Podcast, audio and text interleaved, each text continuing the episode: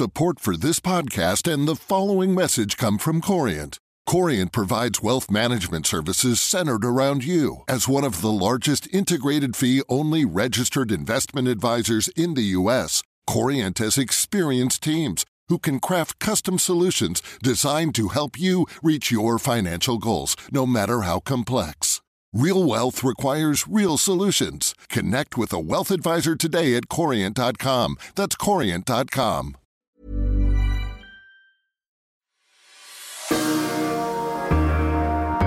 Hello, this is Everything Else, the FT's Culture Podcast. I'm Al, And I'm Grizz, and this week we'll be asking Can you buy good taste? and what is the naughtiest thing you've ever done? But before that, I'll be talking to the Indian writer Amit Chaudhuri about his novel, Friend of My Youth.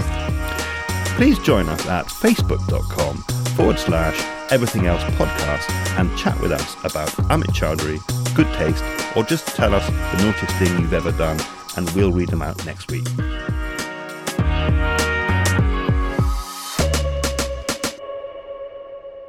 Hi, Al. How are you doing? I'm very well. And what have you been doing since we last chatted in the studio? I've been making cider. It's that time of year. Uh, well, exactly. It's not my own cider. I went to the first cidery in London to do that, but that's very exciting. And I made a little video of it, which we can see at some point. Oh, so this is a out. plug. Well, it's not a complete plug. It's just half a plug. yeah, at some point when it comes out, I'll mention it again on the podcast. but it's the, it's the season, isn't it, to be making cider? We should be. I think at the moment everyone should be making cider and drinking it. Well, I can get on board with that. Have you been doing anything else or just making cider? No, I haven't only been making cider. I've been gardening. Oh, how delightful. Yeah, I have a I have a very a really small, overgrown garden, and I think it's the time of year to try and tidy it before before winter. I've, I've been out there, and Would you say you're green fingered? No, no, I'm not remotely green fingered, but I, qu- I quite like it. I mean, I quite like doing it every two or three months for a couple of hours. Um, and Sounds well maintained. no, it's fine. It's fine, except for my neighbour's cat, which is called Mitten, is the size of a of a quite large pig, um, and Mitten is black and white and was originally a wild Hackney cat, and I stroked Mitten last year because Mitten was snuggling up to my leg and. Mitten bit me to the bone. Um, God. yeah, and and it, Mitten is the terror of, of Hackney, and I and I sort of I screamed in this really high pitched way as Mitten uh, bit me, and all summer Mitten seemed to have disappeared, and I thought that maybe Mitten had passed on to another world. Um, but Is Mitten uh, quite old? well, he's so big that he looks sort of immobile, while other cats like climb walls. Mitten Mitten just walks through walls, and so I had thought that maybe Mitten had died, but he hasn't. He he's out there and he's watching me gardening, and he still snuggles, but he doesn't. But you keep your distance. Well, I don't I don't dare touch his head or anything like that. So very wholesome week. Cider, Wholesome week. cider, cider, and gardening. What have you been up to? I wouldn't say my week's been that wholesome. I haven't done an awful lot. It's been quite a nice, sort of quiet week. I have actually been reading a book about North Korea, which sounds kind very, of very joyful. grim. It's called Nothing to Envy Real Lives in North Korea by Barbara Demick, who is a, a journalist who was in, in South Korea and spoke to lots of defectors from North Korea about their lives, about what it's like just living an ordinary or not to us so ordinary life in North Korea. The book came out in 2010, so it's not it's not a new book. It won the Samuel Johnson Prize. I should say I was actually made to read it because I'm doing it for my book club. And my heart sank slightly actually when I got the email saying this was the book that we would be reading. But it's totally gripping. It's a real page turner. I usually, I have to say, don't really like non fiction, but this is the kind of oral history. It's like what it's like to live in North Korea, and it's totally fascinating. Is it true that there's nothing to envy? There's not a lot to envy. No, I mean actually, it's Reading the it's book. brutal. There's there's no electricity. There's very little food. There's no social mobility. It's pretty rubbish if you're a woman. Reading the book, do you think that you would do well in North Korea? no. Do you not think that Grizz would thrive in North Korea?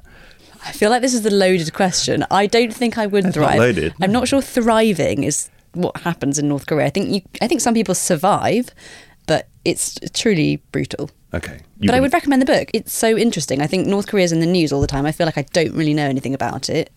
You know, this is quite mysterious, but actually, this is a real way into North Korea. It's just, this is what life is like if you live there. Great. Well, I'm going to read it. I think you should.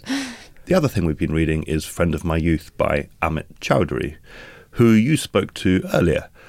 Why did you want to interview Amit Chaudhuri? So, uh, friend of my youth, this is his latest book, and I've read a couple of other books that he's written. And Amit Chaudhuri is a, a really interesting.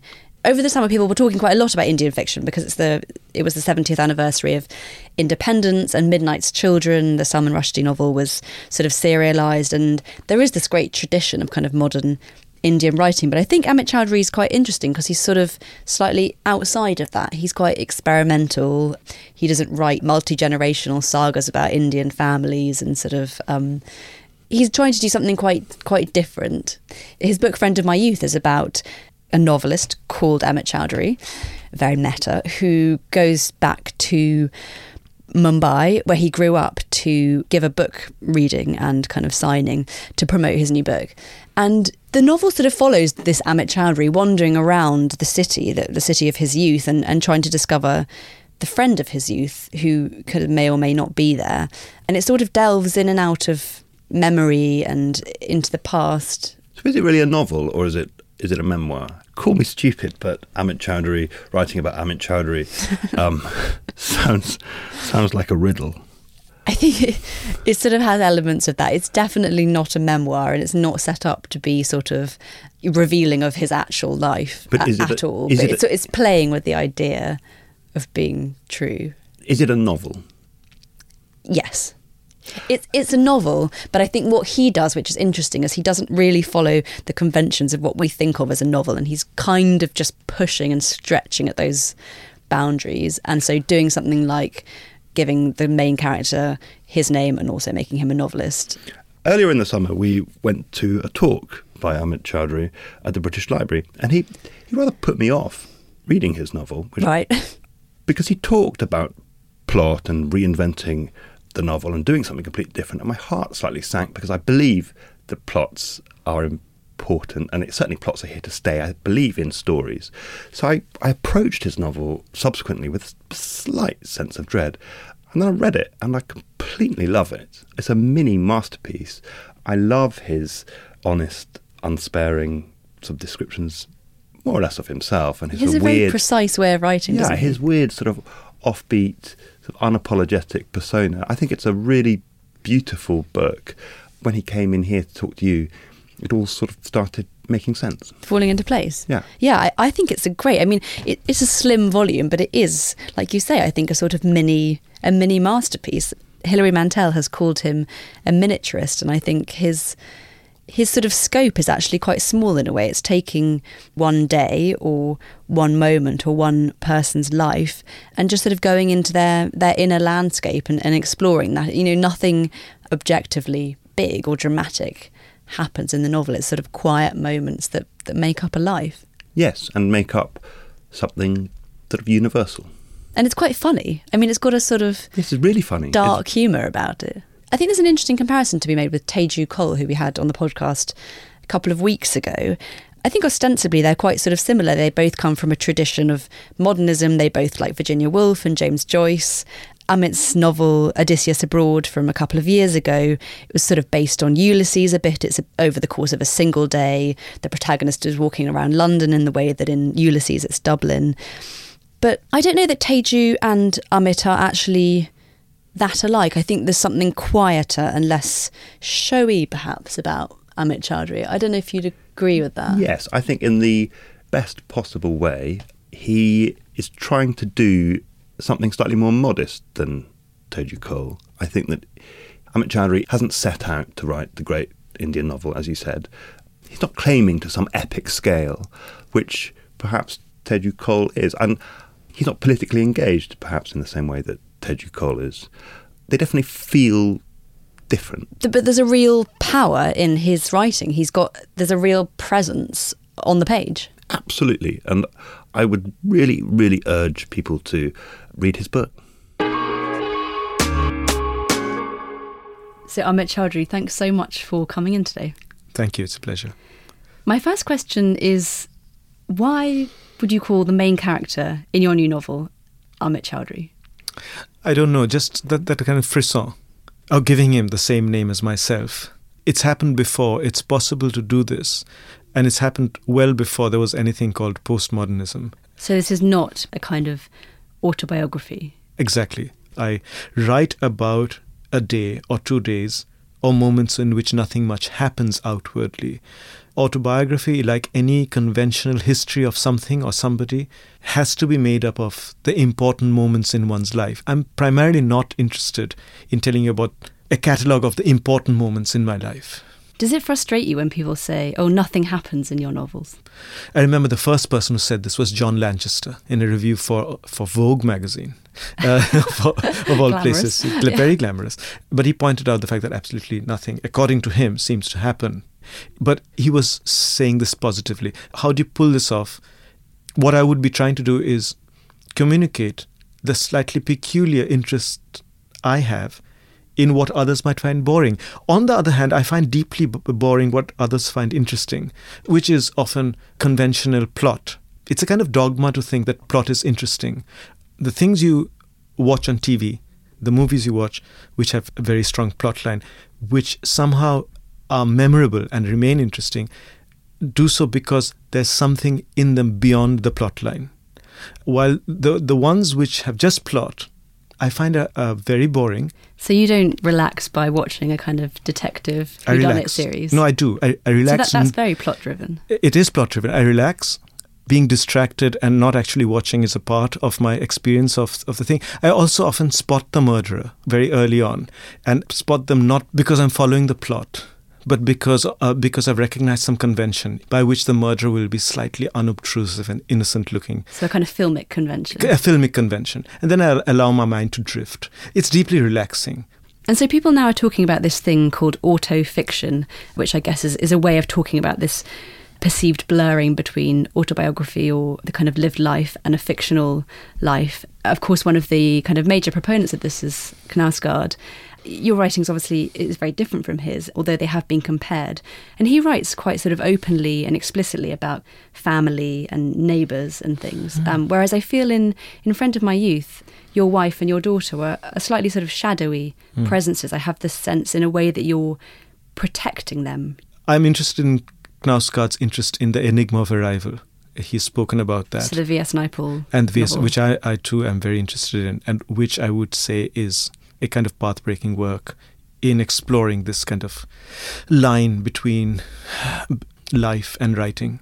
He gets read in both a literary way, in a way that's not literary, in the sense that it satisfies some kind of curiosity about what he's saying about his father or some other member of the family. So people are sort of hunting for biographical so, clues. So, so the, the slightly sensationalizing sort of impulse. This is how he wrote about his father. That doesn't interest me. There's a funny passage, a kind of quietly excruciating, I think, passage in the book in which the Amit Chaudhuri of the book is being interviewed by a journalist. Yeah. yeah. Do you like being interviewed? Ooh, that's a diff- difficult question. It's again, it's not a question of liking or disliking it.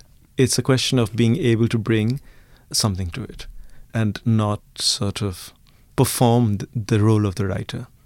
So to go beyond plugging the book, which is a kind of late 20th century phenomenon. I mean, that's when it starts. But plugging the book is a huge part of, presumably, of your of your job and it, of the job of the Amit Chaudhuri in the book. It, it is. It is. But while you're plugging the book, other things are happening to you. You're thinking about writing, but then other experiences are happening to you as the book explores.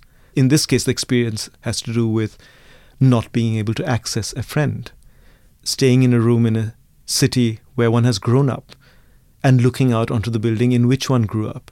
So, in that moment, you're trying to grasp the complexity of being interviewed, of listening to the question, of answering the question, and yet of having all of these other thoughts that kind of train through our minds all the time, every day, at once other thoughts in, in, that moment other sensations and sensations which which bring back memories there is the smell of food i think while while he's being interviewed but also at one point when he's being photographed he goes to an area from which he suddenly sees the building in which he grew up.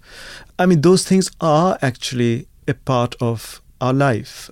This kind of formal invention is something that you've been doing for, well, really as long as you've been writing. But you've said before that when people talk about Indian writers, they talk about Indian writers writing about India as opposed to writing in a way that's formally inventive. Is that a frustration for you? Yeah, definitely. I mean, the frustration arises partly because it's related to other frustrations that I've had, and that's to do with the fact that when Indian writing is talked about, it's only Indian writing in English that's talked about. When Indian writing in English is talked about, it's only the Indian novel that's talked about rather than, let's say, Indian poetry or the Indian short story. And when the Indian novel is talked about, it's only the Indian novel after 1981, Midnight's Children, that gets talked about. So Midnight so, so Children casts this kind of quite long shadow over Yeah, Indian I mean, fiction. I, I'm sure it makes you see that field in terms of time and space in a very particular, narrow way in which the Indian novel only gets talked about in terms of the country from which it emerges, which is India. And it's not just the West, but Indian commentators, such as there are, or Indian writers who are also guilty of talking about what they're doing only in terms of the country rather than form, aesthetic, compulsions or impulses. I think the whole business of writing in English gives you a vantage point, but also a kind of I- illusion that, or even a burden about having to address all of India or speak always on behalf of India. you get sort of put into a box of kind of post-colonial Yeah. fiction, and Yeah. therefore you're addressing post-colonial themes, And- which and- is not true necessarily. which is not case, true. yeah. And if you if you're writing in Urdu or Bengali or, or you don't you cannot be speaking for all of India. You're speaking for your street. That kind of has created in those literatures, as it has in let's say in Irish literature and other literatures of the world, a greater emphasis on the form, on the aesthetics of what they're doing, in order to be able to make something as unimportant as the street important. Do you ever write not in English? I can't. I mean, I wish I could. I would like to write in another language, but because I grew up in Bombay, which basically means I'm I'm was born of Bengali-speaking parents, and Bengal is in the east, Calcutta. So I can speak Bengali and can read it to a certain extent, but because I never learnt it in school, I I don't know it well enough to write in it. So you don't feel in any sense part of a kind of Bengali literary heritage, which I do. is so rich. I do. I do. do. Absolutely. The Bengali literary heritage ties me to modernism. In terms of some of the things we've been talking about preoccupation with form, preoccupation with the moment, preoccupation with sensation over large concepts like nationality. Of course, Bengalis were nationalists, they were great nationalists. But when it came to their writing, they were exploring other things. They were rebelling against linearity, sometimes it's called the Bengal Renaissance, that period. The Bengal Renaissance, though, is deeply against, in some ways, the European Renaissance, in the sense that the European Renaissance is about monuments, huge landmarks. The Bengal Renaissance, I identify with residential buildings, a kind of decay. What was it like to move to move back to India? You moved back to Calcutta, is that right? I moved back to Calcutta. from yeah. England? Yeah, right at the end of the last millennium. Wh- Why did you do that? I always wanted to get back. I was on a fellow, a two-year fellowship at Cambridge, and uh, the fellowship came to an end. My daughter was born at around the same time. I thought it's a good time to move back. The other reason was at that point of time, I was a bit alienated by England, not for the usual reasons, the more conventional reasons for being alienated. I, I've gone through those. I went through those in the early 80s. Some of those are in the book Odysseus Abroad. That sense of alienation that sense of London. alienation. You're right. But at the end of the 90s, I was feeling alienated because I was feeling, I, I felt that uh, Britain was had become so homogenized by globalization. All of a sudden, everywhere looked the same. They all had the same kind of shops. The Labour and Tory parties were exactly alike. I felt I needed to get out. And when you went to India, did you find that kind of homogeneity was absent? It was absent. It was also affected by globalization, especially Bombay, where I grew up, in a way that I found interesting, although I'm not a fan necessarily of all the consequences of globalization. Calcutta was left out. It felt kind of stagnant and, and inert. So is Calcutta still a place of, of this kind of strangely beautiful decay, or has that shifted a bit?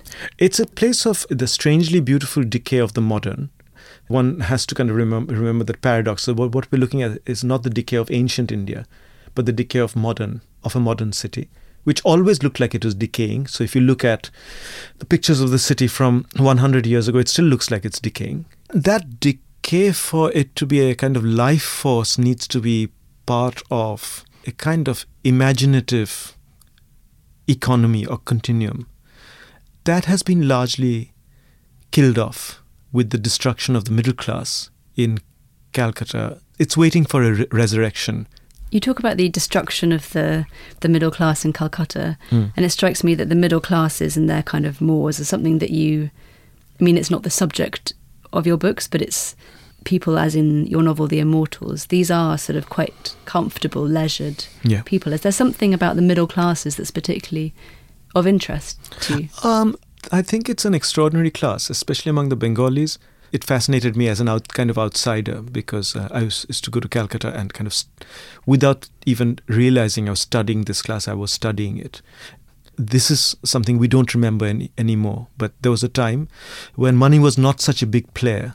I mean, there was enough money, both for the person who didn't own property to the person who owned a property to get by.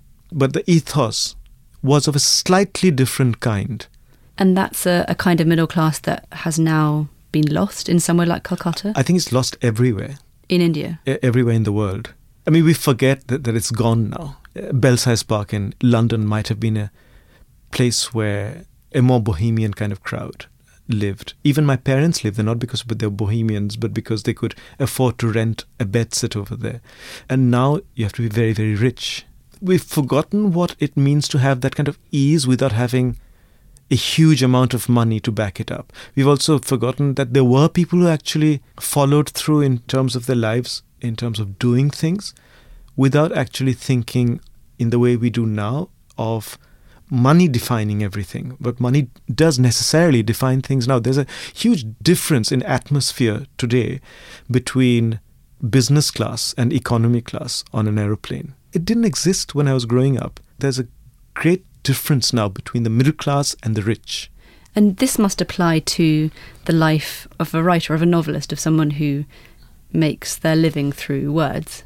makes their living through words and like me i mean i don't even write sort of books which are deeply ex- commercial Uh, there's always the question of you know maybe maybe every writer feels that at in any epoch but you're out of sync why are you writing these books which are not conventionally are not part of the commercial mainstream what space do you occupy with the kind of extinction of the middle class, also those other spaces, with the extinction of communism, of what lay beyond the Berlin Wall, also disappeared those other enclaves, those anomalous enclaves, let's say in which truly independent publishers could continue to publish Samuel Beckett's novels, like John Calder, when he was not well known. Now it seems like a quixotic, a utopian kind of time. You've written about this recently with regards to the Booker Prize Yeah. and the sort of that as a sort of capitalist model. Mhm. Can you explain why you are so critical of of the Booker Prize and, and of the way that we are all so sort of enamored to it? All I'm saying is that let the Booker Prize exist. Let it do what it wants to do. But let there be other spaces. Let there be other ways of defining what's important to a writer.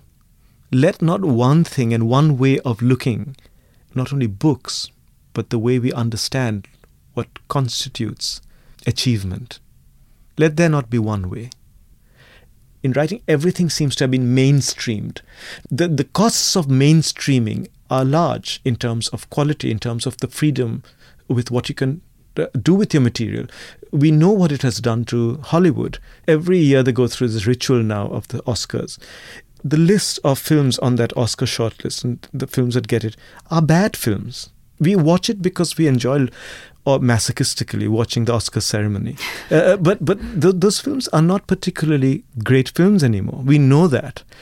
I think there's a cost to all of this. I don't want to say this in a kind of ranting way. I think let it exist. Let there be all of that, but let there be other things. Last month, Everything Else had its first ever live podcast at the FT Weekend Festival at Kenwood. I was the chair of a panel asking the question Can you buy good taste? And what did the panel decide? Can you? Well, I don't want, I don't want to give it away, but. So, what did you go into it thinking? If it exists at all. Instinctively, I think that you can't buy good taste. I think that it's probably innate also, I think that people who have good taste almost certainly know they have good taste. But at the same time, people who don't have good taste almost certainly don't know they don't have good taste. So the question of buying it then becomes slightly academic because no one thinks they've got bad taste. So why would you need to buy it? Well, why, why do people hire interior designers to do up their house? I mean, there must be some insecurity around the idea of taste if you would even do that. Or is that unfair? I think there is an element of insecurity and wanting to keep up with the Joneses, but also, you know, it's a time pressure. People who can afford to hire very expensive designers possibly don't have much time to design their own homes. But what do you get if you pay for a designer? I think in most cases, if you're paying for a top designer, you get a very specific vision.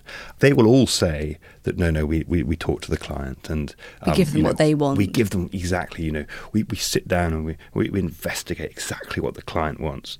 But it is remarkable how recognizable, say, a Kelly Hoppen house is to another Kelly Hoppen house. Or I think you could definitely tell a Nicky Haslam apartment from an Alidad apartment. And, and obviously, clients will go to these designers knowing what to expect. And they'll but, share their taste to some extent. Yes, and so obviously it is it is a discussion. Inevitably, if you're going to an elite designer, you must like what they do, and so that almost certainly you'll be led by them. I always ask these designers, do you ever get into a fight with your clients? What if you horrendously disagree with them? What if they insist on painting a wall aubergine? Almost always they just say this never happens. The clients may be strong-willed in other ways, but um, well, they're they they're deferring to the designer who they've hired. Yes. So Kelly Hoppen and Nicky Haslam, two of the designers who you mentioned, were the ones on your panel, but they've got quite different tastes. Extremely different. Kelly Hoppen has famously been called the Queen of Cream. She discovered the colour taupe, I think, when she was in her I don't think i I've even heard of taupe. Taupe is taupe. I think is a grand word for the for beige. Really. Right. Um, she discovered this color in I think as a teenager and has been using it in various shades for years and years for forty years. She uses extremely clean lines. It's glamorous. It's swish. It feels extremely high end. It's very contemporary. By contrast, Nicky Haslam, it's more humorous. It's more eclectic. It's in the best possible way. It's weirder. and yeah, they, they are extremely different to each other. So I was expecting this panel for them to disagree wildly about the question of to begin with what is good taste that I would have thought they both would absolutely detest each other's taste and may have different views about whether you can buy good taste or not. As you will hear, that's not exactly what happened. So in this panel, we hear the voices of Kelly Hoppen and Nicky Haslam, the designers, also of Jane Owen, the FT's House and Home editor. And deputy editor of FT Weekend, and as such, an expert on interior design. And they will hear you. Indeed. Before I became food and drink editor, I used to edit architecture and design pages and had a video series called Ministers of the Interior. Which people can watch online on YouTube. They can, indeed. Go look that up. So here is an edited version of that panel. Definitely, there is good and bad taste, but I think that it's all relative. I mean, if you take the analogy of somebody saying to you, I love your taste in music, you're saying that because it's the same music you like. If I walk into a home and I think it has good taste, it's because I like that style. Yeah. But I know what good taste is. Well, like good and bad and just taste exists. Well, yes, but no one would want to buy non taste, would they? You can buy good taste and you can buy bad taste. And look, look at all the shops around that has terrible kitsch. I mean, worse than kitsch. But you can buy bad taste because I've been into I hotels. say you can, I say where- you can, you yeah, can, you can easily buy it. Where somebody but what you can't buy that. is taste. How would you know for certain that you've walked into a room that is a great expression of good taste? Well, it would be very expensive furniture and probably the obvious pictures and the French furniture and everything perfect. But that's a negative connotation of good taste, isn't No, it? it's not. It's the ultimate of a good taste. If you think of all those millionaires who made, Yes, but if you're putting it in inverted commas, that means you don't personally approve. Your own wonderful flat in West London is not like that at all, is it? Yeah, but I hope it's not good taste. I hope it's taste. It's a different thing. You can acquire good taste if you go to couturier and have all your clothes made by Givenchy. You could be the best dressed woman. Then you put yourself in somebody else's hands, and good taste, you put yourself in somebody's hands who buys you the best things. Taste is when you look at people, look at things, look at museums, look at objects, listen to music, travel the world and notice the best things and bring them to yourself and use them, perhaps translate them into a different way. Making your own t- individual taste is what matters, not mass taste. Good taste doesn't have to be expensive. What I call taste is good taste, but it isn't, isn't what's called good taste in quotes. Jane, you've been editing the interiors pages for the past 20 years. Uh, no, six yeah. years. Six Thank years. you very much. You, you must have a clear sense of what you think belongs on your pages, which are a supreme expression of taste, and what doesn't belong on your pages. It's so variable, isn't it? And I suppose the other sort of quandary I'm in is that I'm sitting here sort of as me, but sort of as David Tang, because he was originally meant to be on this panel. He was a great um, columnist uh, and wild man who I'm very sad to say died on Tuesday. Using my Tang hat, I would say it's vulgarity. That's what it is. And yet it's, it's good taste at the same time. And he claimed to be vulgar. So it's very interesting, isn't it? There are all these different labels which seem to be applied almost randomly. You know, maybe it's partly tribal, maybe it's partly to do with history, where you are in history, so that something which looks good or bad taste at one point, you know, moves forward a bit and becomes yeah. something, something else. Change, So it's, it's a moving target. It's impossible. I sit there in, in the, the editor's chair, despairing sometimes over the um, spreads of pictures I'm given, which I think look perfectly frightful. But I'm told this is the latest thing in good taste, or whatever it is. And so you let it roll and, and wonder what the readers are going to make of it. And uh, you're a testing lot, if I may say so. There is a strong consensus among artists that actually good taste is a negative thing. It strikes me that maybe good taste is discreet and inhibiting and doesn't allow full expression of creative talent. Somebody once said to the Queen, What do you think of taste? And she said, I don't think it helps. It's such a wonderful reply, isn't it?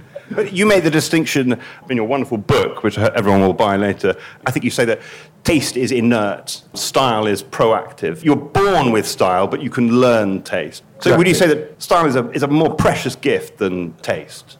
Yes, in the sense, but I think one can buy good taste, otherwise we'd be wasting our time So for a we long wouldn't time. be here. exactly. we have turned it into a business, but it's also a passion. But it is so relative. I think when you're talking about style in it today, what is fashionable has a huge part to play in what is stylish today or what is good taste because it changes so much. And we are a, if you look at like white socks and sandals, never in my lifetime was that ever going to be stylish, but it's everywhere. Exactly. Now, I still think that is incredibly unstylish, but that doesn't mean to say that the rest of the world who is following fashion thinks that I'm right. So maybe I'm different to other people. I don't sort of change with the times constantly to be stylish or to have taste. Yeah. I admire everything that Nicky's done. I've known him all my life. He's an extraordinary designer and, and, and I've always loved his work, but I wouldn't live in that style. But I would happily stay in a hotel or in your home and love it. It's just a question of what your taste is, but you can still enjoy other people's style. Yeah. Money does not buy good taste, but money can buy you good taste if you go to the right person. So clients approach you and they say, I have terrible taste. Please, can you save my house? Is, is that how it goes? I don't think anyone has actually ever come to me and said, I've got appalling taste. I've told them they've had appalling taste, but they've never told me.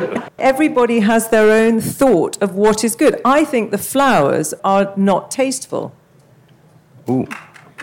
I don't. a round of applause. No, I don't. But that doesn't mean to say that somebody in here might think that all the flowers down there and here are very beautiful. Mm-hmm. That's not my taste of flowers.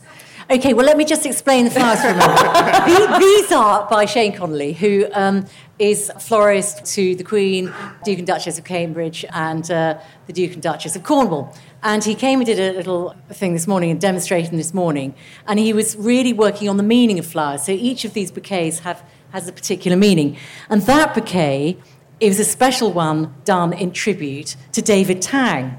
Rosemary for remembrance, dahlias for good taste, and zinnias for fellowship. And so, What I, sorry, can I just say what I meant was those down there. oh well, it's just his bundles Okay. that he, he, he left the behind. left- I thought, it was the, I thought it was the display. But I mean, dahlias are very interesting. I mean, I'm a garden designer, and dahlia is a very good example of uh, flowers which have changed in their perception of. They were once considered bad taste, whatever hell that is, and they're now considered frightfully good taste. Like a carnation. yeah, precisely like Yeah. carnation. Very All those birds of paradise which people hate.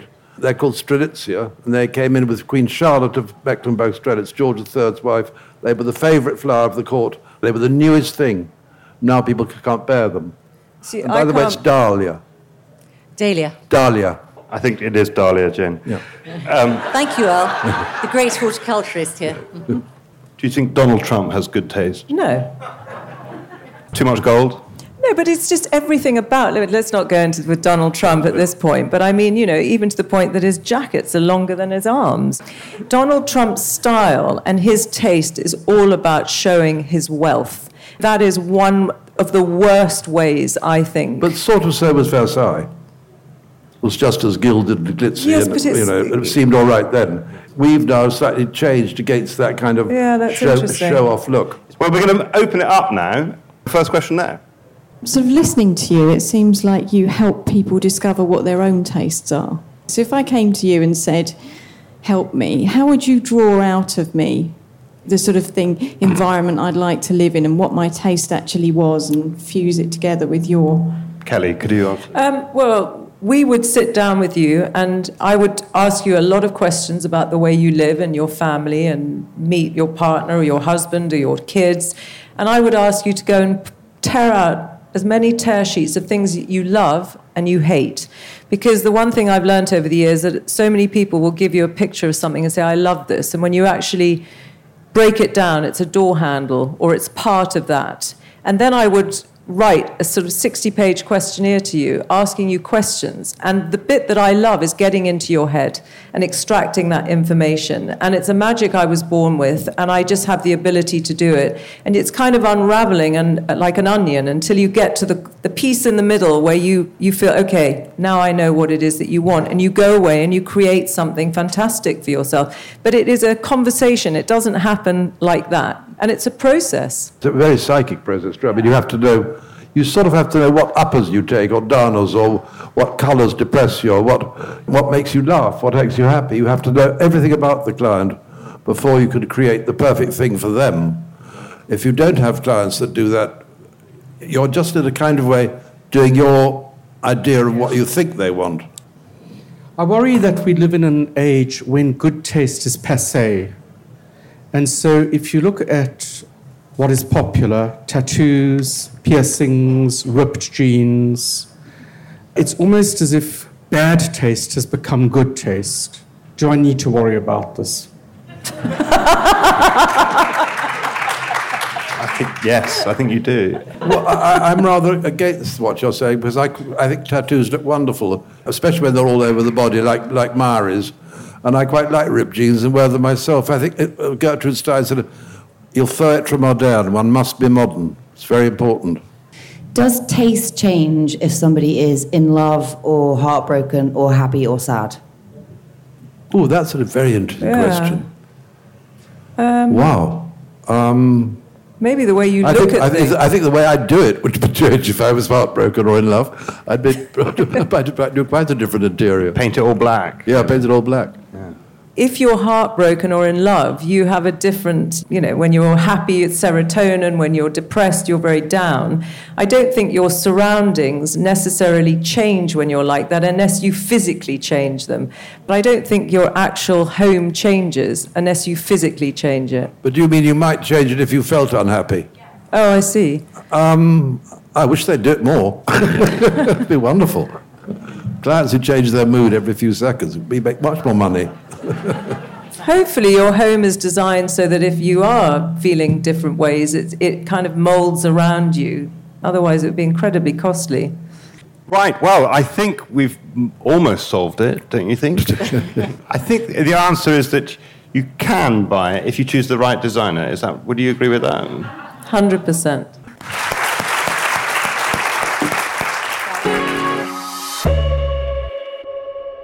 The naughtiest thing you ever did? Oh, goodness me.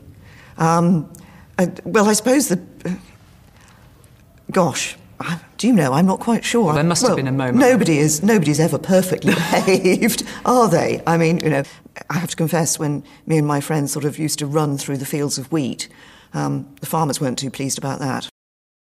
So, inspired by the revelation that we played there, while you were on the House and Home stage, Al, pontificating about Pontificate. what good taste is and whether you can buy it, Chica, our podcast producer, and I were wandering around the festival, accosting guests and speakers with a microphone, and we were asking them the same question that was put to our Prime Minister. And this is what they said. My name is Ruth Rogers. I am the owner and chef of the River Cafe. And the naughtiest thing I've ever done was leave one of my children in a petrol station. Vince Cable, I'm leader of the Liberal Democrats. I think the naughtiest thing I did was about 10, 11 years old. I discovered my dad's air rifle in the cupboard and got together with a friend and we pretended to be snipers in the Second World War and started aiming at our neighbours' windows and put through quite a lot of them and I finished up down at the police station. My name is Evan Davis. I'm the presenter of the Newsnight programme on the BBC. Uh, wheat fields are running through my head as we speak, and I mean, to be absolutely honest, there are so many hideously naughty things I've done. Um, I'm trying to now think not what is the naughtiest thing I've ever done, but what is the naughtiest thing I've ever done that I want to talk about publicly? to which the answer is I can't think of one. Um, yes. My name is Lucy Kellaway. I am training to be a maths teacher in a Hackney school. I'm not allowed to do anything naughty in the school because I will get a detention if I do. Oh, I did once send an email to the editor of the FT taking the piss out of him, and I meant to send it to someone else, but I sent it to the man himself, so that was quite naughty, inadvertently. My name is Peter York, and what I do, I am in part a capitalist tool, and in part a writer. Um, uh, and if I'd done a seriously naughty thing, I wouldn't tell you. This is a really unfair question because basically we've all done some pretty bad, naughty things that we don't want to admit. And then there are things that we want to admit that make us sound like we're trying to be very tame about ourselves. So hooting at a policeman is, is, is, is kind of one that comes to mind. But that's not really naughty enough, is it? I'm Jan Dalley. I'm the arts editor of the FT, and I once stole a car. I stole it at night and I gave it back in the morning, and I don't think the owner ever knew. My name is Ben Okri. I'm a poet and novelist, and the naughtiest thing I've ever done is to think one thought in 15 different variations for seven minutes. Um, yeah, very interesting one. I think I would probably just have to say one or two very drunken occasions where I have behaved spectacularly badly, as one sometimes does when the restraints of uh, normal social conditioning are pulled off and the drink takes over. So I think that would that would be the that would probably be the only thing I can think of right now. But let me tell you, there's a lot worse than that that I'm not saying. I'm David Millar, I'm a professional cyclist, and oof, I've probably got a very long list of naughty things that I've done. The one I got caught for was doping. Oh my god. Um, well, my name is Simon Schama. I'm a writer. I've been into a bit of television. I, I talk a lot for a living, and without question, I, the naughtiest thing I ever done. I went on speech strike when I was six years old because I was sick of being shown off as a little talker. And my parents panicked and took me around to doctors, and I was just kidding, really. And it went on for six or seven weeks. It's the most horrible thing I've done, and, and certainly the naughtiest. My name's Harriet Fitch Little. I'm an arts writer for the Financial Times. A couple of years ago, I was living in a hot country. I went to a party and there was a swimming pool. It was roped off very late at night. I thought it was really unfair that it was roped off. So I climbed over with another friend and dove into this pool. And I came up and it was the most beautiful moment of my life. The water was glistening, everything was so beautiful. And then my friend's my friend's face it really fell and it was absolutely covered in blood. And I'd hit my head on the way down and come up completely bleeding. And the security guards came and obviously that's why the pool was roped off. I still got the scar and I like it because it's a reminder of all the lovely, stupid things that I've done. My name's Jeremy Paxman. I once ran through a field of wheat. Tell me the naughtiest thing you've ever done is. Well, that's good enough, isn't it? If it's good enough art for our brave and fearless leader who led our country so incompetently into an election, it's good enough for me. You want another? You want something else? It's really naughty. I don't think naughtiness is a really relevant consideration. Naughtiness is somehow defined by others, isn't it? You must just do things that you think are reconcilable with your conscience.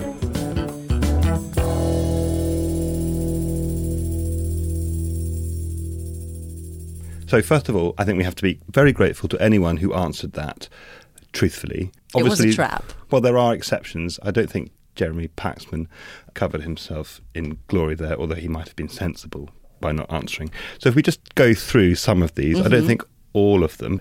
I mean, Ruth Rogers, that's Hands down. terrible. No, it's the best. That's a disgrace. I Oh, mean, leave your leaving child a a- child. I mean, what is she thinking?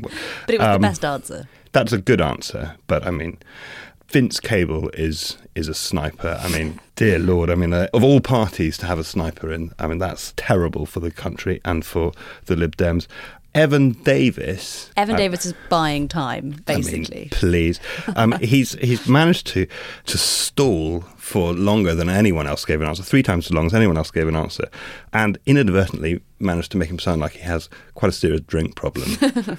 um, He's also someone who, for a living, puts other people on the spot. Yes, and exactly. He was by far the worst and least succinct person we exactly. asked. I think my gold medal goes to the doping cyclist. That's a genuinely good answer. Since you put everyone on the spot at the Mhm. festival, it's your turn. What is the naughtiest thing you've ever done? It is a difficult question to answer on tape. Is the bar quite high? do, you, do Um, you have a career in crime? Not one I'm going to tell you about, Al. I was once expelled from a violin course in Kirkcaldy for throwing wet paper tissues at the ceiling of the girls' loos. but my mum could not be bothered to drive up to Kirkcaldy to pick us up, so we just had to sit in a room. So we technically expelled. How So- long was this violin? Was this several weeks? It was like a week. And And, it was about Wednesday, so, So at which point? Oh, right. So during Wednesday, you decided that the violin was was too much, and you would do this. It's essentially like a, a toilet prank. Is that right? It, I don't know if anyone has done a- it, but it's it's, the almost- most it's- satisfying thing you can do is to wet paper tissues and throw them at the ceiling, and they just make this great splat noise, and then they stay there. It's a sort of tame version of a dirty protest. I mean, it was definitely worth it. I don't regret it, not for a minute. No, well, that's that's very naughty. It was very um, And if that's the naughtiest thing you've ever done, then the FT is very lucky. So, Al, can can you top that? Well, no one can top that. but I do have a thing. What's your thing? I once threw an orange at Prince William. I didn't actually What hit did you him. do to deserve that? Um, he did nothing. He just happened to be in, in in the same room as me, and I happened to have an orange, and I seized the opportunity to chuck it at him. Did you like get him in the back of the head, like um that scene in Mrs. Doubtfire where Mrs. Doubtfire throws a grapefruit at Pierce Brosnan's no, head? no, I, I, I think I missed him from, by about six feet. I think it sort of hit the wall, sort of nearish to him, and I think he might have been vaguely aware that that my That that my, my orange flown orange my orange flew at him. He may not remember it, but I remember it. I mean, it was a big deal for me. I guess it's pretty naughty to assault a member of the royal family. So The future king. that's like the beginning of the French Revolution, isn't it? But not quite. No, that's maybe like the beginning of the First World War, almost. Isn't it? That's me bringing down the establishment. It's huge. That's really naughty. Were you were you acting alone? Yes, I was alone. I was a lone uh, rebel in this. There were other people in the room who may have witnessed the. I don't think it's an assault. I think it's incident. I think it's an attack. No, not an incident. No, I think it's. It's like it's like the jackal in Day of the Jackal. I wasn't very good at throwing things. I think that's what saved Prince William and maybe saved me. Happy ending for everyone involved. Yes, and he's gone on, you know, to be Prince William, and and I've gone on to be me. That's it for this week. Friend of My Youth by Amit Chaudhuri is out now, and you can also buy House of Hoppen by Kelly Hoppen and Nicky Haslam, A Designer's Life by Nicky Haslam. Next week, I'll be chatting to the poet, playwright, and performer Inua Ellams. Tell us what you think about good taste, Amit or tell us the naughtiest thing you've ever done at our Facebook page, facebook.com slash everything else, or email us at everythingelse at ft.com, and we will read out the best and most revealing comments on air next week. Please leave us a review or rating on iTunes. It helps other people discover the podcast. And you can subscribe on iTunes, Stitcher, Acast, or wherever you get your podcasts. And you can listen online at ft.com slash everything else. Everything else is produced by Chica Airs, We've been Grizz and Al. and our music is composed and produced by Fatum.